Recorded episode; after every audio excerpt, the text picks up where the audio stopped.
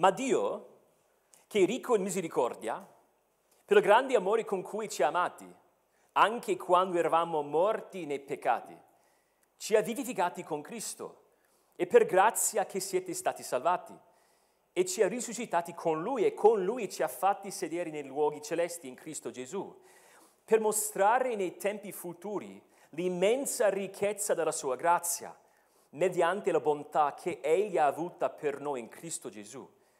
Infatti è per grazia che siete stati salvati, mediante la fede. E ciò, ciò non viene da voi, è il dono di Dio. Non è in virtù di opere affinché nessuno se ne vanti. Infatti siamo opera sua, essendo stati creati in Cristo Gesù per fare le opere buone che Dio ha precedentemente preparate affinché le pratichiamo. Preghiamo. Signore, un, un, un'altra volta vogliamo supplicarti, chiedendoti di far centro nel nostro cuore, di, di un'altra volta sensibilizzarci alla grandezza della grazia salvifica. Fa, fa che no, non ci attacchiamo alle nostre opere, ma, ma fa, fa che ci emergiamo nuovamente nella profonda realtà della nostra salvezza. Dacci occhi per vedere, chiediamo nel nome di Cristo. Amen. Voglio che pensiate al momento nel quale vi trovevate dinanzi alla grandezza della creazione del nostro Dio. Ma magari si tratta di una vista mozzafiato di un panorama di una valle, un bosco fitto di tutte le tonalità di verde, l'acqua del mare, quando, quando sembra verde e smeraldo, delle montagne innevate, ma massicce, che torreggiano su un paese. Io penso alla casa dei miei suoceri, che si trova in Colorado. Tu entri in cucina e c'è questa finestra grandissima che dà sulla valle una specie di pianura e lì nella distanza tu vedi le montagne rocciose, i rocchi. Sono incredibili, c'è sempre de- della neve e guardando quelle montagne da, da questa cucina ti vieni da dire ma, ma, ma Dio è grande. Guardando le montagne, il mare, il bosco, gli animali, le, le persone, il suo creato, non possiamo n- non dire, ma, ma, c'è qualcosa di incredibile di questo nostro Dio. Crea tutto ex nihilo, cioè da, da nulla. Non aveva bisogno, non, non doveva servirsi de, de, delle cose già preparate, da niente, traendo ispirazione soltanto dal suo amore. Creò tutto.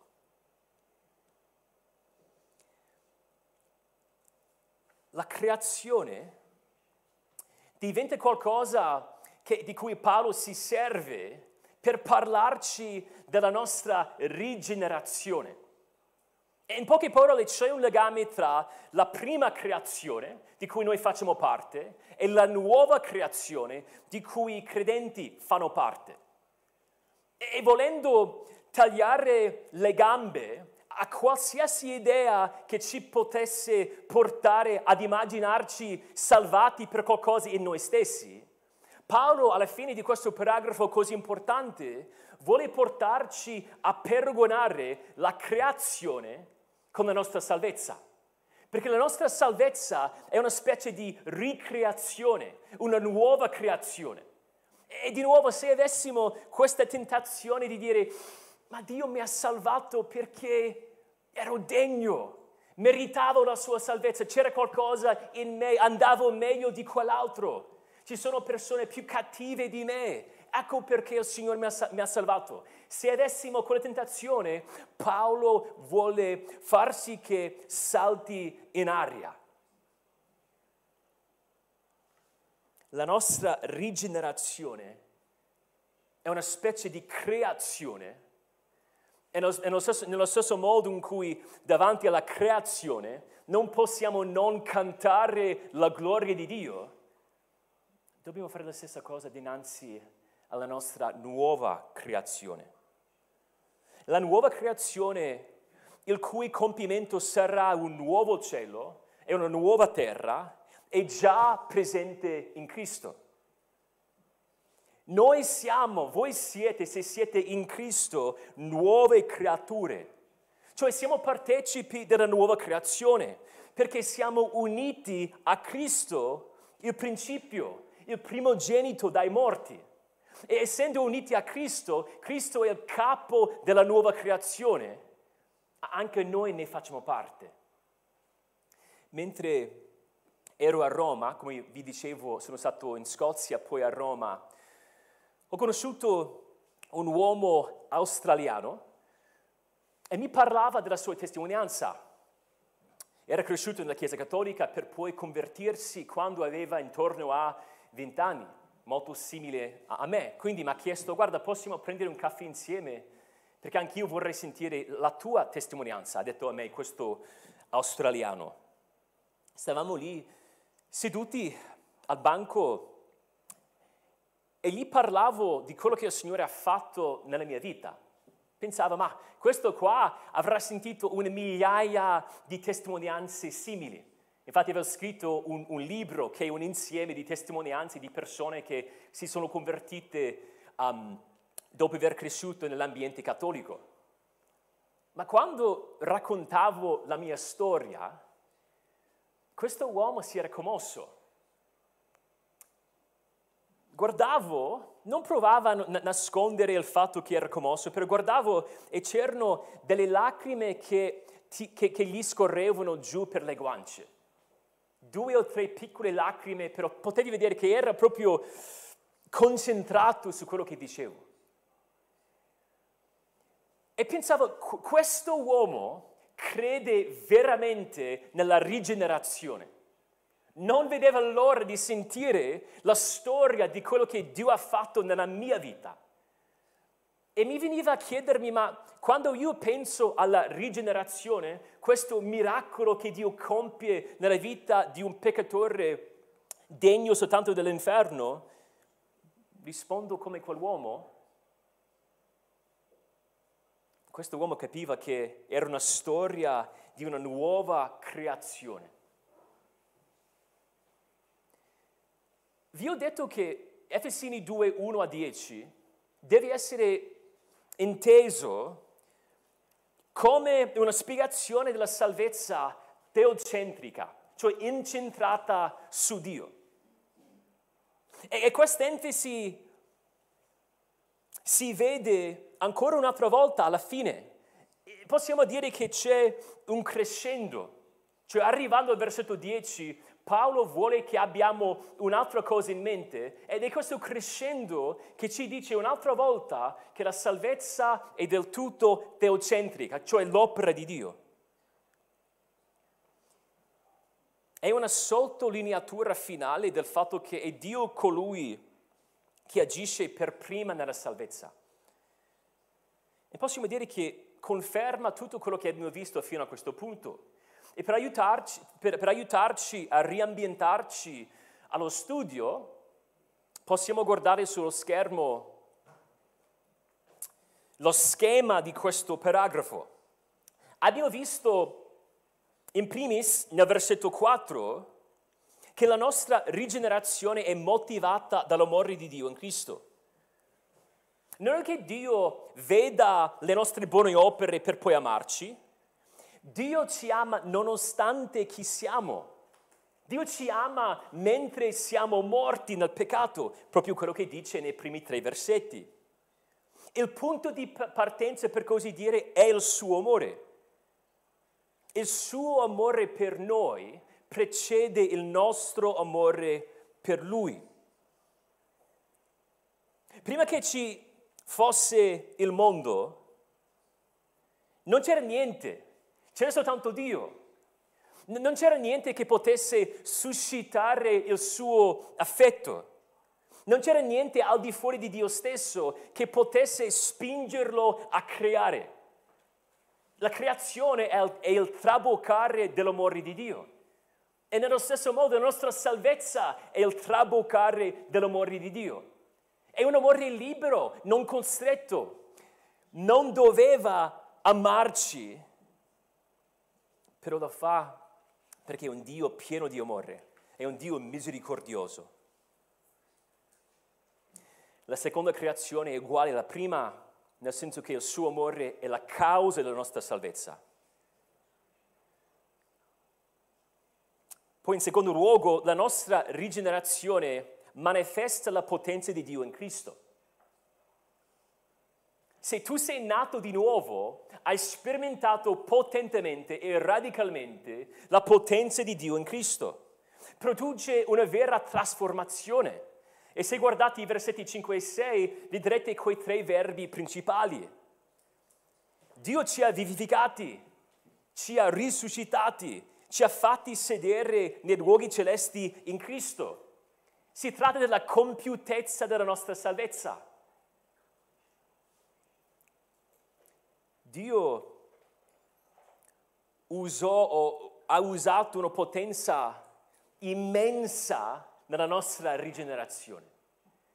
Nello stesso modo in cui possiamo guardare la creazione del mondo e dire ma è impensabile la potenza che ci vuole per creare da, da nulla, la potenza che ci vuole per creare le montagne, il mare, eccetera. Quella stessa potenza si esercita nella nostra salvezza. E visto che la rigenerazione è una manifestazione della potenza di Dio, il risultato, cioè il frutto, non può essere impotente. Dio ci rigenera veramente, è una dimostrazione della sua potenza e questa sua potenza si vede, si verifica nella vita cambiata veramente. E poi terzo, la nostra rigenerazione metterà in mostra la grazia di Dio in Cristo. Se, se noi pensiamo, ma siamo noi lo scopo supremo della salvezza, cioè Dio ci ha salvato perché voleva salvarci e finisce tutto lì. È, è, vero, Dio ci salva perché ci ama. Dio voleva che noi fossimo con, con Lui. Però noi dobbiamo dire che quello, mm, sotto un certo aspetto, si tratta soltanto del penultimo scopo. Perché lo scopo supremo di tutto il suo agire è la sua gloria ci salva in questo modo meraviglioso, affinché potesse ribadire il fatto che è stato Lui a fare quello che soltanto Lui era in grado di fare. Dio sarà glorificato per sempre grazie al modo in cui ci rigenera. No, non ci sarà l'autocelebrazione in cielo. Sappiamo benissimo che nessuno sarà lì tra il coro che adora l'agnello immolato per sempre, che sta lì a dire guardatemi, io ci sono arrivato con la mia forza, con la mia intelligenza. No, no, tu, tutti staranno lì ad innalzare il nome di Cristo, a lodare il Signore per la ricchezza della sua misericordia, della sua grazia della, per la dolcezza della sua benignità.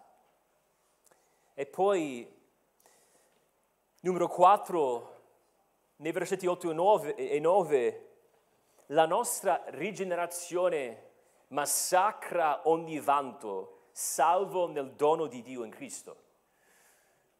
E come vi avevo detto, ci voleva un'altra M, quindi ho scelto massacrare, però ci sta, perché ha questa idea di distruggere, di frantumare qualsiasi idea che potesse portarmi ad immaginarmi in grado di vantarmi in qualsiasi modo. Se la salvezza è in tutti i sensi, a tutti gli effetti, un atto di Dio, l'opera di Dio, il dono di Dio, il vanto è escluso. Non posso vantarmene. I versetti 8 e 9 ribadiscono il fatto che la salvezza è pienamente gratuita. Non è un misto, non è un ibrido. Io metto un pochettino e Dio fa la sua parte. Dio fa il 99% e faccio l'altro 1%. E sappiamo che questo vale anche per il frutto della nostra salvezza. Perché nel versetto 10 si parlerà del frutto della nostra salvezza.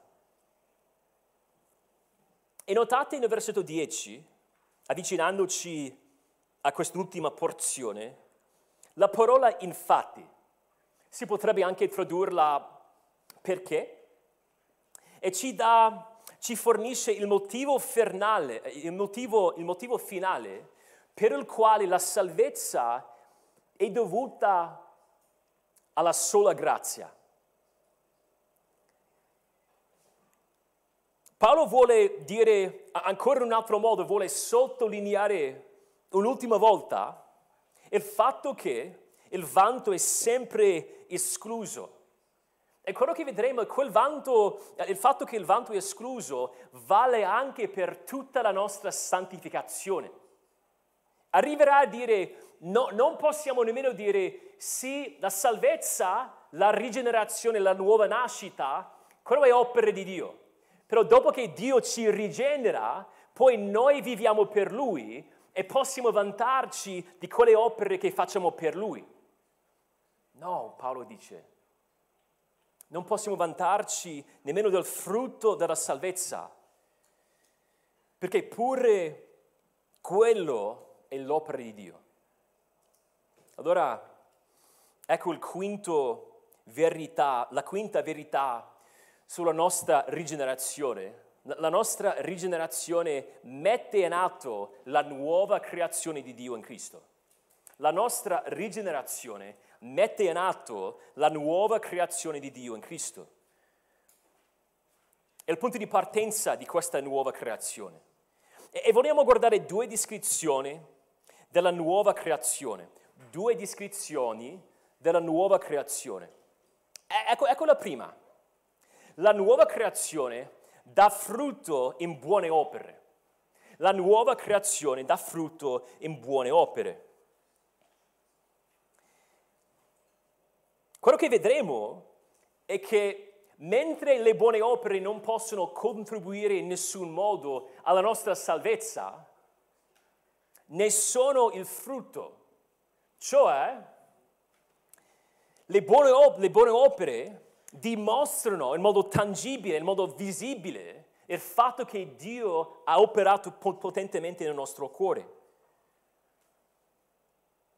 E se guardate il versetto 10, di nuovo infatti ci dà eh, un'altra spiegazione, un altro motivo per il quale non possiamo vantarci, motivo per cui è tutto per grazia, Dice infatti siamo opera sua e inizia dicendoci chi siamo. E questa è una frase gloriosa, perché il nostro problema non si trattava soltanto di quello che facevamo, il problema era ancora più pesante, più grave. Il problema era chi eravamo. Guardate il versetto 1. Dice, eravate morti poi nel versetto 5, eravamo morti. Guardate il versetto 3, eravamo per natura figli di ira. E il rimedio risolva quel nostro problema. Eravamo per natura ribelli co- contro Dio, ostili a Dio in tutti i sensi, però Dio ci trasforma a livello della nostra natura, a livello di chi siamo. No, noi siamo opera sua. La parola opera descrive chi siamo grazie alla nostra rigenerazione. E se guardate quella prima frase, siamo opera sua, dovete notare che lì la parola tradotta dal greco opera è una parola diversa dalla solita parola per opera che si vede nel versetto 9 e poi la seconda volta che si vede la, la parola opera nel versetto 10. E ve lo dico soltanto perché questa parola opera, la prima volta che si trova nel versetto 10, pa- parla o si usa per parlare de- della creazione. Magari potremmo, potremmo tradurre quella parola l'opera creativa. Infatti si trova soltanto un'altra volta nel Nuovo Testamento, Romani 1, 20, che parla delle opere della creazione. Nelle vecchie traduzioni italiane veniva tradotta con la parola opera fattura, perché voleva sottolineare la lavorazione di Dio. Ecco l'idea, Dio è l'artista. E c'è un contrasto importante, perché pur essendo due parole diverse, Paolo vuole mettere in contrasto il versetto 9 con il versetto 10. Noi non siamo salvati in virtù delle nostre opere. Però c'è un'opera che ci salva, l'opera di Dio. È un altro modo per dire la salvezza è, è, un, è un, dono. E Paolo, Paolo vuole che contempliamo la salvezza in questo modo. Da bambino andavo a trovare i miei bisnonni paterni in una piccola città che si chiama Corning, nello stato di New York. La città è rinomata per il vetro soffiato. Mi ricordo da bambino ero molto interessato al vetro soffiato e una volta i miei mi hanno portato a un, a un museo che ci sta in questa città dove si parla della storia del vetro soffiato e nella mostra tu hai l'opportunità di guardare degli artigiani, i soffiatori di vetro, mentre lavorano, mentre maneggiano il vetro. Ed è un'esperienza incredibile. Penso che lo sappiate, però ve lo dico, c'è una tecnica per soffiare il vetro e si utilizza una lunga canna e tu hai un, un lato di questa canna lunga, questa canna da soffio e soffi de- dentro la canna e dall'altro lato c'è un grumo di vetro fuso che si espande col soffio e, e prende forma. Tu vedi che tutta la forma che, che prende è dovuta alle manipolazioni, ai movimenti, ai soffi dell'artigiano, dell'artista. In un modo impressionante, il risultato, cioè l'opera, è il prodotto soltanto di quell'artista. Paolo vuole che noi abbiamo in mente un'immagine mo- molto simile, non perché avesse in mente il vetro soffiato, ma un artigiano, magari che forma un, un vaso. E vediamo che quello che è il vaso, il, il prodotto, il frutto, è dovuto all'artista. Dio è il grande artista, il grande architetto e noi siamo la sua opera creativa. E quando noi pensiamo alla, salvezza o alla nostra, magari ci sono alcuni stamattina che stanno dicendo, no, non sono sicuro di aver sperimentato la nuova creazione. Dobbiamo capire che abbiamo bisogno che Dio faccia qualcosa in noi. Non, non, non ci basta un desiderio soltanto di cambiarci a livello morale. Non, non ci basta non ci bastano promesse vuote di migliorarci, di provare di non sbagliare nello stesso modo la prossima volta. Ci serve qualcosa di più, ci serve una ricreazione, una nuova creazione. Dobbiamo essere modellati, plasmati, rifatti da Dio stesso. Ecco la salvezza. E, e se noi come evangelisti ci scoraggiamo pensando ma chi può far breccia in quel cuore indurito? Quell'uomo con il quale ho parlato tantissime volte, quel parente, quel genitore. E, e, e sembra che sia impossibile penetrare que- quel muro. Spero che possiate rincuorarvi sapendo che è, Dio che agisce. Non è limitato tanto quanto noi siamo limitati. Quando noi non sappiamo come rispondere, come portare avanti la conversazione, di, di Dio agisce per mezzo della sua parola, nonostante le nostre mancanze. E Dio può dire che ci sia la luce e c'è luce. Come il grande artista salva come e quando vuole. Può ricreare perfino l'animo più indurito. Infatti Paolo ci ricorda che ecco l'immagine della nostra salvezza.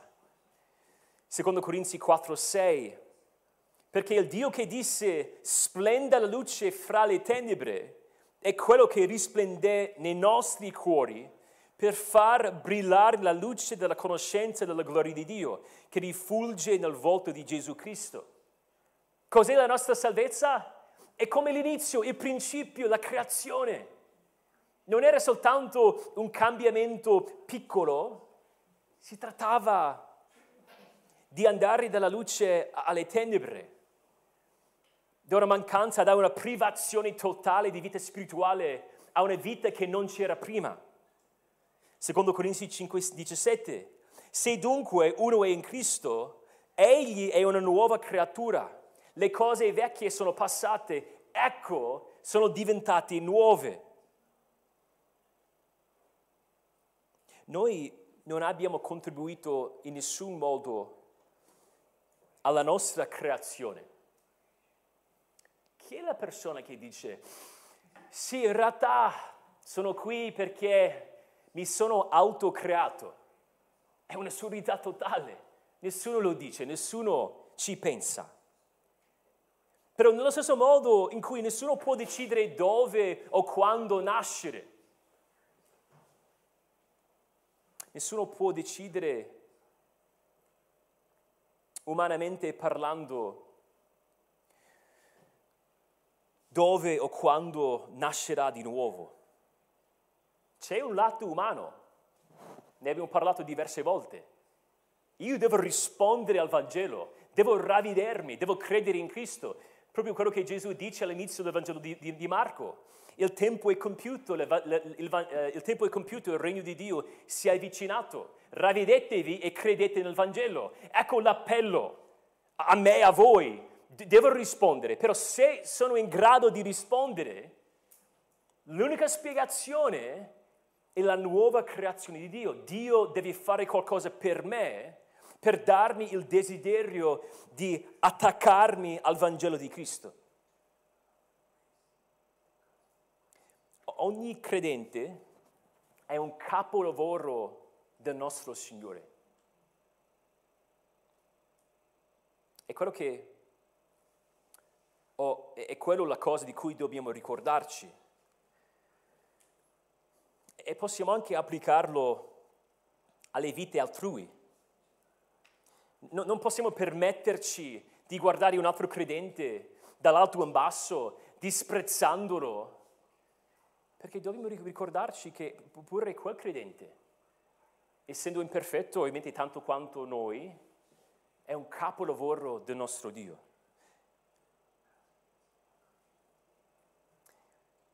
Dio ci ricrea collegandoci a Cristo. Guardate la prossima frase, dice,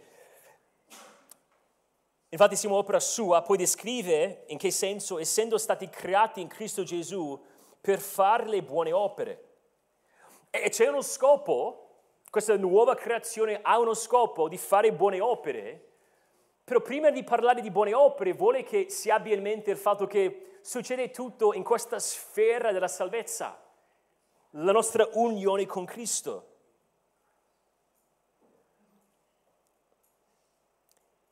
Quando Dio ci unisce a Cristo, la vitalità della sua gloriosa risurrezione diventa la nostra.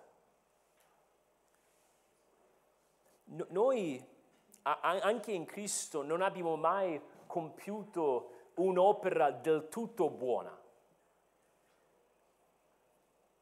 siamo nuovi, rinnovati, però siamo ancora in questo mondo. Attendiamo la glorificazione del nostro corpo. E, e perciò siamo sempre consapevoli delle nostre mancanze, dei diversi modi in cui noi siamo carenti. Però in Cristo il Padre si gradisce, si compiace di accettare le nostre buone opere, perché un'opera buona è un'opera che piace al Signore. Noi non possiamo fare opere che piacciono al Signore all'infuori di Cristo. Perché se siamo fuori di Cristo, siamo nei versetti 1, 2, 3. Siamo figli di ira. È soltanto in Cristo che possiamo compiere atti, pur essendo imperfetti. In Cristo Dio è contento di riceverle come azioni fatti, fatte per la sua gloria. E noi, noi possiamo compiere queste buone opere grazie al nostro rapporto con Cristo.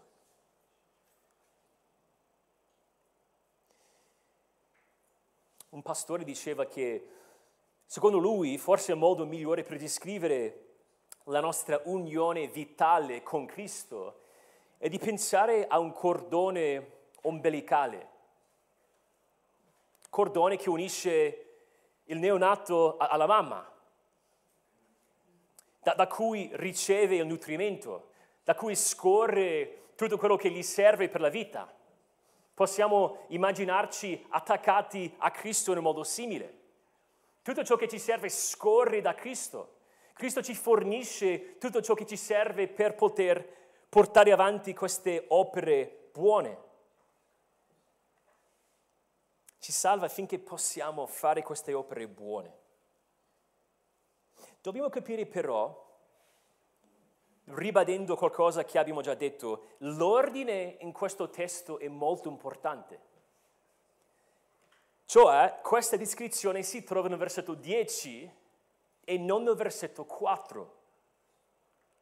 L'ordine a volte non è così importante. Ad esempio, essere capofila a scuola non è così importante, è bello essere capofila, però alla fine anche se sei l'ultimo, vai nella stessa direzione. A volte tu hai una lista di cose da fare e alcuni dicono guarda, devo per forza fare la cosa più difficile prima e dopo faccio tutte le altre cose, però alla fine non cambia molto l'ordine. Devi comunque fare tutte le cose sulla lista. Non va, variare non cambia un granché, però ci sono altri momenti in cui l'ordine è essenziale alcune ricette, tu devi per forza seguire l'ordine della ricetta, non puoi saltare tre, tre passaggi per poi dire ah, li faccio dopo. Con la matematica c'è l'ordine delle operazioni e non è roba mia, ne ho parlato con mia figlia, mia moglie. Um, prima c'è moltiplicazione e divisioni, poi addizioni e sottrazioni e so che ci sono altre cose che parentesi, eccetera, però in linea generale capite quello che voglio dire. Poi, ed ecco questo è il mio, il mio campo, il, il montaggio dei mobili da Ikea.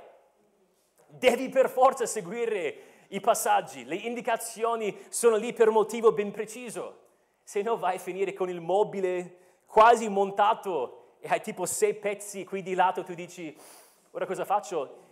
ve, ve, ve, lo, dico, devi smontare tutto per rimontarlo. L'ordine è essenziale. A volte non è importante, possiamo parlare di, di nuovo con la lista, con cose da fare. L'ordine non è importante, però in altri casi sì. Nella matematica, nelle ricette, con i mobili ikeieschi. L'ordine della salvezza è essenziale. Non possiamo iniziare nel versetto 10 e parlare di opere buone saltando i primi cinque versetti. Dobbiamo capire che nei versetti 8 e 9 opere sono escluse. Non possiamo parlare di buone opere perché non ce ne sono. Però poi una volta che Dio fa qualcosa nel nostro cuore, c'è il frutto se mettiamo le buone opere nella posizione sbagliata, se le collochiamo nella posizione sbagliata, roviniamo tutto. E questa non è una sottigliezza teologica. I, teologi dicono, ma dobbiamo per forza collocare le opere buone nella posizione giusta, nell'ordine giusto. No, no, quello che c'è a rischio è il Vangelo stesso. Semplicemente detto, le buone opere sono il frutto, non la radice. L'effetto, non la causa. La risposta a quello che Dio fa per prima. In un certo senso possiamo dire che la riforma stessa era una questione dell'ordine della salvezza. In 1539 un cardinale italiano, era un cardinale um, su una, una, um, una, parte della Francia, scrisse una lettera a Ginevra. Ginevra degli anni, degli anni prima aveva accettato la riforma e come potete immaginare questo cardinale cattolico romano non era molto contento e decise di scrivere questa lettera a Ginevra, provando a convincere la città di riabbracciare, di riattaccarsi alla, Chiesa cattolica romana. È interessante questa lettera perché il cardinale Sadaletto, uh, Sadoretto si chiama, non era mai stato a Ginevra e parlava in questo modo molto dolce, ah non sono mai stato da voi però vi amo da lontano da tanto tempo, voglio sempre aiutarvi, vi scrivo soltanto per aiutarvi interessante sul linguaggio, era un umanista famoso, scrisse eh, con un latino molto um, ricercato. E in questa lettera parlava del fatto che sì, la salvezza è per la sola fede. Se per la sola fede intendiamo la fede e la carità, o, o la, la, fede e, e l'amore. In altre parole diceva, l'ordine non è importante, non voleva distinguere tra la fede che ci salva, perché non è un'opera, è soltanto un modo per attaccarci a Dio, e la fede stessa è un dono, e poi l'amore e le buone opere e il frutto, voleva mescolare le due cose. Dio ci salva, c'è fede, c'è amore. Infatti la cosa incredibile di questa lettera è che ha un lessico che si assomiglia moltissimo al nostro amore, fede, grazia, salvezza. Infatti dice, ma la cosa più importante per noi è la salvezza della nostra anima.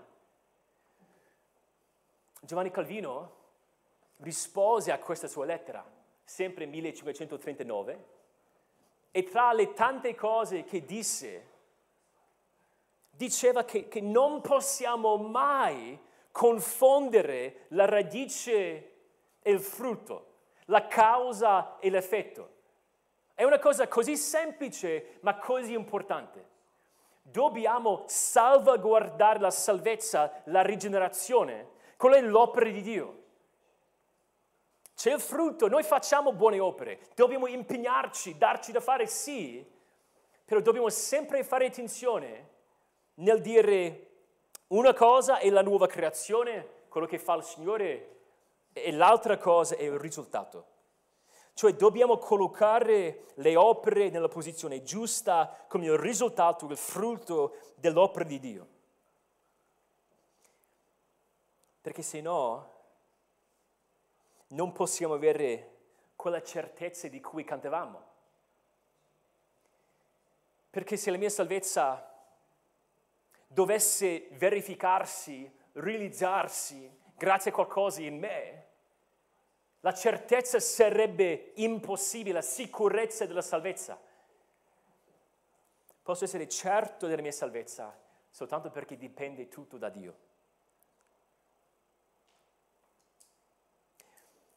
A volte pensiamo alla vita cristiana come un insieme di doveri. E non fraintendetemi, lo, lo è, ci sono doveri, ci sono obblighi, ci sono comandi. Però quei comandi, quelle cose che il Signore esige da me, sono delle opportunità per esprimere questa nuova creazione di cui faccio parte. Sì, sono cose che devo fare. Di nuovo, non fraintendetemi, sono cose che devo fare. Lui è il Signore, noi siamo i suoi schiavi, i suoi servi, i suoi seguaci. Però dobbiamo capire che le buone opere che sono potenziate da Cristo sono la nostra opportunità per esprimere questa nuova creazione di cui noi facciamo parte.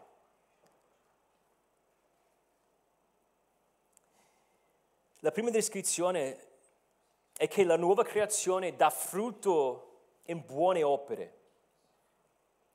La seconda, la seconda descrizione sarà breve e, e dice, ed è questa, la nuova creazione è guidata dalla provvidenza di Dio. E quello che vuole fare Paolo qua è aiutarci a capire che non dobbiamo pensare che, ok, è tutto dovuto al Signore, ci salva, ci rigenera e poi ci lascia lì ad andare avanti per il nostro percorso. No, anzi dice proprio il contrario, dice, parlando sempre delle buone opere, scusate, delle opere buone, dice che Dio ha precedentemente preparate affinché le pratichiamo. Cioè, le buone opere sono preordinate o preparate precedentemente da Dio stesso. E questo ci ricorda della dottrina della provvidenza. La dottrina della provvidenza ci spiega che Dio ha creato il mondo, ma oltre a crearlo, lo guida e lo, governo, lo, guido, lo guida e lo governa secondo il suo disegno sovrano. L'abbiamo studiato Efesini 1:11. Lì ci dice che, verso la fine, parla di colui che compie ogni cosa secondo la decisione della propria volontà. Dio guida la sua um, creazione. Ecco, ecco l'idea. Qui si tratta di una provvidenza speciale. Efesini 1:4, Dio ci ha scelti in Cristo prima della fondazione del mondo, affinché un giorno diventassimo santi e irreprensibili. Ecco lo scopo, e tale, e tale saremo un giorno. Però tra l'eternità passata, la sua predestinazione, l'eternità futura, la nostra salvezza compiuta in Cristo, c'è questo tempo. E quello che scopriamo in questo testo è che Dio è sovrano anche su quel tempo. Ci rigenera e poi pianifica delle opere che noi possiamo compiere per esprimere questa nostra rigenerazione. Ci fa ricordare Romani 8:28 Ora sappiamo che tutte le cose cooperano al bene di quelli che amano Dio, i quali sono chiamati secondo il suo disegno. Noi non dobbiamo chiederci se noi avremo opportunità per servire il Signore. Fa parte del suo piano paterno. Ci salva già avendo preparato delle opere che noi possiamo compiere. Filippesi 1:6. Colui che ha cominciato in voi un'opera buona la condurrà a compimento fino al giorno di Cristo Gesù.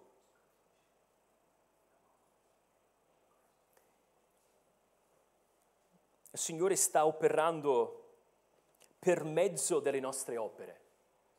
E se, e se ci chiediamo, ma scusa un attimo, chi opera? Operiamo noi o opera Dio? La risposta è sì, tutti e due. Noi dobbiamo sottometterci alla sua parola, dobbiamo sfruttare le occasioni che ci arrivano per servirlo, però sappiamo che lui è al di sopra di ogni cosa, sta operando, sta orchestrando ogni momento della nostra vita. No, non siamo passivi, Sappiamo che il Signore nella rigenerazione ci dà questa nuova facoltà. Desideriamo Dio, vogliamo piacere a Lui. Ed ecco la bella cosa, ci dà sia questa nuova facoltà, avendoci um, vivificati, questo nuovo desiderio, questa nuova capacità per seguirlo, che le opportunità per mettere in atto questa realtà. Ci dà il cuore per farlo e poi l'opportunità, le opportunità per vivere alla luce di quel cuore. E tutto questo ci ricorda che quando vediamo un'opportunità per servire, perché spesso quando pensiamo alle, alle buone opere dobbiamo pensare al servizio degli, degli altri, al servizio sacrificale. Non dobbiamo pensare, ah, che seccatura, forse dovrò sacrificare. No, no, no, do- dobbiamo pensare, ma, ma, ma forse questo, questa opportunità, questo ministero, questo servizio, è, è, è, si, si, tratta o rappresenta una di, di, di, queste buone opere che il Signore ha preparato p- per me. Io voglio sfruttare l'occasione, non voglio perdere l'opportunità. E lì alla fine dice affinché le pratichiamo. Forse è meglio affinché camminassimo in esse, perché in realtà il verbo è peripeteo che significa camminare. Dobbiamo camminare in quello che il Signore ha preparato per noi. Non siamo soli, si svolge secondo il suo piano, ha dato Lui il nuovo cuore, siamo rigenerati, però noi dobbiamo essere attivi nell'impegnarci per portare avanti queste opere. Dobbiamo camminare, si tratta di uno stile di vita. Prima, nel versetto 2, in realtà quei verbi vi, abband- abband- vi abbandonaste seguendo, anche lì c'è questo verbo greco camminare. Prima camminavamo così, come la vecchia creazione, come la creazione caduta. Vivevamo come il nostro primo padre, Adamo, nella ribellione. Ma, ora in Cristo possiamo vivere e camminare diversamente. E tutto questo ci prepara in realtà per il resto della lettera. Perché come forse vi ricordate, possiamo suddividere la lettera in due parti.